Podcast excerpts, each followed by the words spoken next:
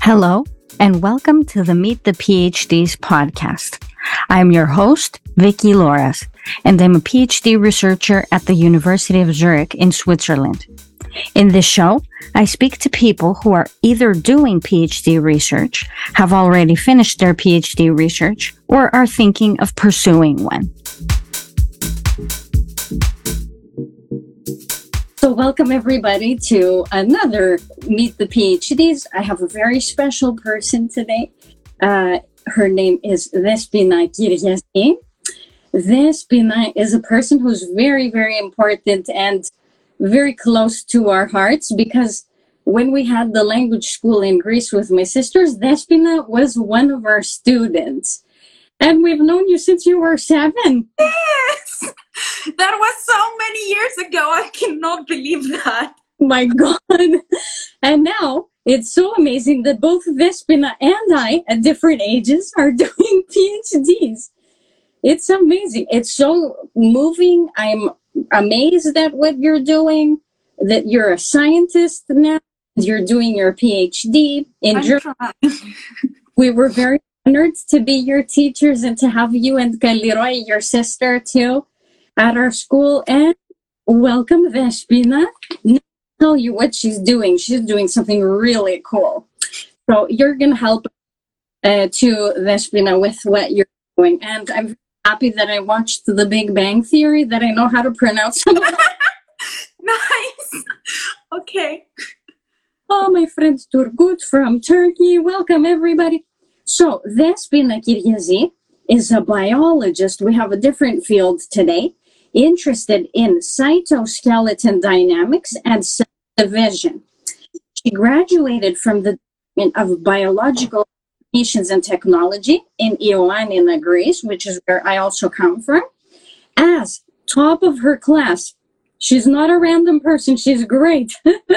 Her master's thesis was about mammalian oocyte meiosis, and it was carried out in Collège de France in Paris. And currently working at Hanover Medical School, Group of Cellular Biophysics, on her PhD in Germany. Her PhD is about unraveling the role of the actin cytoskeleton in mammalian oocyte meiosis. My God, bravo, Despina, very good. Can you comment a little bit your topic? Yeah. Mm-hmm. So I'm actually interested in the cytoskeleton. So the cytoskeleton is what keeps the cell standing, what keeps the cells as it is like the skeleton of our body, but in a cellular level. And it typically consists of 3 proteins, and the most common one and the one I'm interested in is called actin. And basically my group focuses more on kind of, let's say, the helpers of actin, which are called myosins. And we have several types of myosins, as we do for actin as well. And we're trying to figure out what is going on between the two during the cell division. So my project specifically is in meiosis, which is a special type of cell division that produces our gametes, the cells that are the cells of the reproductive system, basically. And we're trying to understand how actin works in this process and how it forms, where it's located, and what it does, to be able to, at the end, like the long-term goal is to be able to identify if actin is important or is involved at all at the misalignment of chromosomes, which means that the final gamete and the final cell that will get fertilized by the sperm in the end will have the correct number of chromosomes. Because if it doesn't, then this might lead to various types of diseases, like, for example, miscarriages are mostly common and caused by chromosome misalignment. Mm-hmm. And also, like, the Down syndrome is the most known syndrome that is caused by that, and many, many other cases. Beautiful. Oh, I understood all of that. Yeah, I'm not very good at explaining and breaking down science, because there is a lot of terminology, and sometimes, yeah, it's really hard to know what people that don't study biology do. Fantastic. Like, I'm sure all of us understood what you're talking about, which is a sign that you're a very good scientist if you can explain it so simply that a linguist could understand. Or can you tell us, Despina, why you decided to do a PhD, and why in the specific university in Germany? So I decided to do a PhD because I always wanted to be very active in research. I wanted to be in academia. I actually believe that I'm not able to do any other job than what I'm doing right now, because I like being involved. I like doing experiments. I like trying things. I like learning things. So in order to stay in academia and be actually able to, like, pursue a career there, PhD is kind of the one way to go.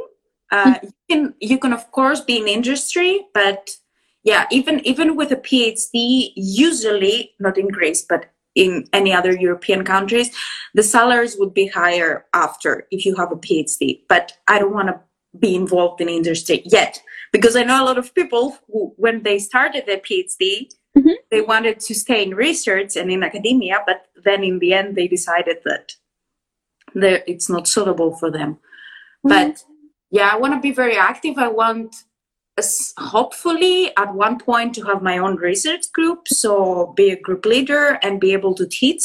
Mm-hmm. So, yeah.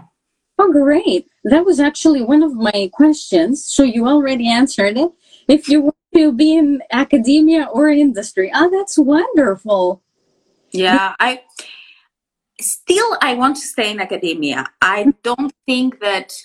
So I'm a type of person that would be more comfortable, let's say, with having a job that would fulfill me, and I would feel good doing it, and mm-hmm. have, of course, lower salary than I would in industry, mm-hmm. Than just having a job that would be a 9-to-5 and just the same thing every day. And yeah, I don't know. I'm more motivated to work when I actually like what I'm doing. So this is why I got into biology at the first place, because as a person, I'm very curious. Specifically, I'm very curious for biology and for cell biology. So, yeah. Oh, that's very interesting, because I know a lot of people in your field here in Switzerland who, I would say, 90% say, yeah, I'm going into industry. It's very interesting that you want to stay in academia. It really depends on what you want to do, and it really depends on what your goals are and what you want to have from your life, because staying in academia requires a lot of sacrifices, especially research, and PhD means long hours at the lab. Yeah, you have no specific timeline at which you work. Yeah, you can go at 7 in the morning one day, 11 in the morning the next day, and stay until 5 the one day and leave at 10 the next day. It really depends on the experiment you're doing and what you want to get done on one day. So yeah. It's amazing. Bravo, Despina. Very good. And specifically Hanover in Germany, was there a reason? So I would like to stay where I was in France, but because of the main reason that I speak French better than I do German. And mm-hmm. at that time, I understood French better than I did German as well. And I really liked my lab where I did my master's, but the problem with the PhDs in France is that they're very, very limited. So one mm-hmm. lab gets to have one PhD student every 2 years now with, like, the new law. You have to pass through, like, a competition. It's called... Yeah. and it's basically you do a presentation for what you did in your master's and what you're expecting to do in your PhD, and then they grade you based on this presentation, and they also grade your master thesis, and you collect points, and in the end the one who gets the most points goes in the lab that they chose, etc., etc. Whereas in Germany, it's like in Greece, for example, that you just apply to the lab, and if the lab has the funding and it has the position, they can hire you, and you can stay there depending on your funding for 3 up to 6, I don't know how many years. So it's more free, I would say, for a PhD. And of course, one lab in Germany can have more than one PhD students. Fantastic. I didn't know that about France. That's unfortunately, France with PhDs, I don't know what is happening in the other fields, but in biology and in cell biology that I wanted to do, it's very, very limited. And also I was also kind of limited because of my own mindset, because I wanted to work with meiosis, and to study meiosis, there are not a lot of labs that do that in Europe. So there's the lab I was in France, there are 2 labs in Germany, and the rest were in the UK. I also tried looking for PhDs in the UK, but most of what I found was self-funded. Oh, okay. And also because of Brexit, I didn't want to go to the UK. I would have to do a lot more stuff. Things are a bit more complicated. Yeah. In the UK, unfortunately, I hear from other people too. Oh, wow, very interesting. That's very restricting, though, in France. Only one PhD for 2 years. Okay, we know that you're great in languages. I don't think so. We know that you're great in many things, but why biology? What drew you to biology? I don't know. I like trying new things. I like experimenting. I find the concept of, once you actually study biology and biochemistry specifically, you realize that the things in a molecular level are so complicated.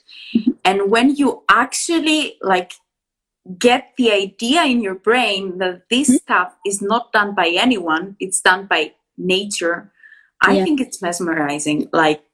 Just looking, even by looking at a textbook and seeing, for example, I don't know, the Krebs cycle, which is very famous and everyone knows about the Krebs cycle. It's a series of chemical reactions that get done for a specific reason. And if you actually go deeper and study how it's regulated and how not only the Krebs cycle, but all the pathways in our cells and what we call metabolism are coordinated together, it's so interesting to see how it's done by itself. No one programmed it. No one told it what to do. It's just doing it by itself, and it works perfectly, in perfect harmony. And I think that's the magic about biology, that cells that are actually what makes us there. We are consisted of cells, so they work in a specific way, and they are so well coordinated by themselves that you just, they do everything by themselves. They divide, they proliferate, they eat by themselves, and then they go together to build a tissue, for example, and this builds the body. And I just think that it's amazing how this works, and gaining fundamental understanding on how this is coordinated is just very basic to be able to treat any types of diseases or problems that may occur. So if you don't, what I always say to people who study medicine, for example, you have to know basic biology to do medicine, because you can say to a person, okay, take this drug to do this, but if you don't know where this drug works and how this drug like interferes with specific pathways, biochemical pathways, then it's just telling someone, okay, do this for no reason. Yeah. But you have to know the reason and you have to understand the reason. And understanding the reason is what got us here and what kind of led for since now all of advances in medicine, and will also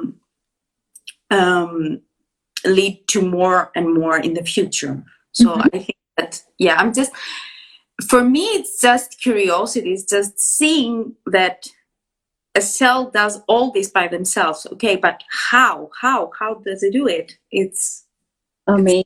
I love seeing your enthusiasm. Yeah, I'm very enthusiastic about biology. all of my people and all of my friends tell me that every time I talk biology, it's like, I'm so happy for you that you're so enthusiastic about it. Bravo. I was going to ask you what you enjoy the most about doing a PhD. What do I enjoy the most about doing a PhD? It's, I would say, the feeling that I get things done by myself, and that, because doing a PhD in biology actually means first of all, reading, understanding what your topic is about, and then trying to think of ways of experiments to approach your research question, and then actually performing these experiments. And then it's one thing if these experiments work or not, because this is like, in biology is always 50-50. You do something and it might work, it might not work. And after these experiments, if they work and when they work, you get a result, and then you have to interpret this result, and you have to put it, let's say, into context to see if it answers your research question or if it raises even other questions. So I kind of like this process of handing down what might happen, and I like the feeling of when, for example, for me, when I get an experiment done and I see results and I see that what I did and the hours I spent doing it actually might mean something. It's this feeling of accomplishment that I enjoy the most, I would say. Amazing. Bravo, Despina. I'm so proud of you. If you want to tell us, okay, you told us what you enjoy. You're very enthusiastic. What do you find the most challenging about? I have a list for that. Oh, I don't know. The most challenging is, along with a sense of accomplishment, I would say that your PhD will teach you how to fail a lot. So for me, this is one of the main points that doing a PhD would actually serve you well, because you learn how to fail. And especially in biology, you do one experiment 10 times, it might work just once. And you really learn how to fail, and you really learn to understand what caused you failing. So you have to really think what you did wrong and what you can improve to turn that thing that it's not working into a thing that is actually working. Oh, fantastic. That's the motto also, like, you learn how to fail. It's, I would say, I know a lot of PhD students, especially the PhD students that are in my institute. We always discuss that, and we say that we do a lot of stuff every day. We're running out of the lab for 10, 11 hours a day. We're doing stuff constantly. And at the end of the week, you might look back and realize that you actually did nothing that valued. You were just trying stuff. You were doing stuff. You were experimenting with new things to just realize that something might not work, but something not working is also results. It's a way of getting you closer to your goal at the end. So we always say that we do a lot of stuff, but we get nothing done in the end. And this is kind of the feeling that I had for a long time since I started my PhD, that I'm constantly doing stuff. And I wake up in the morning, I go to the lab, I stay there for 10 hours, I come back, I'm wrecked, I just want to sleep, I do nothing else. And then it's been a month and suddenly I've done nothing. But you actually get something done. You just feel that you did nothing. Yeah. Wow. If I can ask you, are you doing a PhD by thesis or a cumulative one with articles? So I don't know yet. The goal is to do a cumulative one. So in biology, in Germany, in the MHH that I am, the Hanover Medical School, the rule is that you do a cumulative PhD, publish at least two papers, I think. One, you have to be first author, and the other one, you just have to be in the paper. Yeah. So you can then write a cumulative PhD, which means that you will show your papers that you've published. You will write an introduction in your topic. So the introduction is, you cannot get away without it. It's mandatory to write it, either if you do a whole thesis or if you do like the cumulative, and then you will write also a discussion. And yeah, that's it, I would say. But I'm also a cumulative. Yeah, I think I will do a cumulative. Hopefully, I will try to. Why should anyone do a PhD? There are a lot of people out there. I have students, current students who are in the chat right now, former students, your friends who want to do a PhD.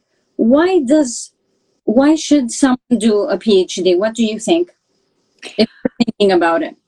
Yeah, the number one reason is, I would say, again, it teaches you how to fail. It's a hard way to go to understand and that you're going to fail inevitably in your life.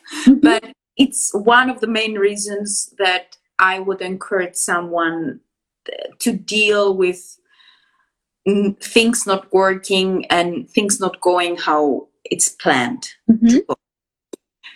But I would also say that doing a PhD gives you a chance to be able to like read, understand things, and then try to figure out what you can do with these things to better improve your research, improve your job. And it gives you what we say and what we use like all the time in, for example, when we write essays in Greece, we always say it gives you the concept of critical thinking. And it's exactly that. You just read things and you not only understand them, you not only comprehend them, you just are able, and you get able by doing a PhD to fit them into a whole story and be able to understand how they would help you answer specific questions. And yes, I see the comment now, and it's a life lesson. The PhD is a life lesson. And in many cases, not only like scientifically, it's also in your mentality, a life lesson, because you go through, I would say, a roller coaster of your emotions during your PhD. Absolutely. So for me, I have a mental breakdown every week. And I'm going to give up now. I want to quit. But no, it's not. In the end, you just think about it and the reasons of doing it and are more important than the reasons that makes you want to quit. So to close this live session, what would you have some advice to give people or anything you'd like to say to close this amazing session we've had together? So I would say that the most important thing for me and for everyone else, and what I always say to my friends, is that you should make your hobby a job. You should really do what you like doing, because we may not realize it, especially when we're challenged to choose a job at 18, basically. In Greece, you choose to do the job at 18 and you choose a specific pathway. Of course, it's never too late to change this pathway, even like from scratch, but yeah. Doing what you love is really important, because you have to wake up every day and do this thing for the rest of your life. Mm-hmm. So if you're doing something that you don't like, then there is no point. You just live a life that you're not happy and you're not satisfied. Absolutely. So I would say for me, this is the most important stuff. Either you choose to do a PhD, either you choose to go in industry, either you, choose to drop everything and become an influencer on Instagram. It's doing what you actually like. Mm-hmm. And most of the times, what you like and what you really like is the thing that you will do best, because you invest so much in it and you try new things and constantly you evolve in this. So okay. I would say, yeah. Oh, fantastic. A few days ago when I started, let's say, advertising you that you were coming, putting up posts on Instagram and so on, I wrote that I was looking forward to learning from you. And honestly, I've learned so much from you. And thank you so much for that, Despina. You are amazing. Thank you all for listening to the Meet the PhDs podcast. Subscribe on all available podcast platforms so you can be notified every time there's a new episode. See you next time.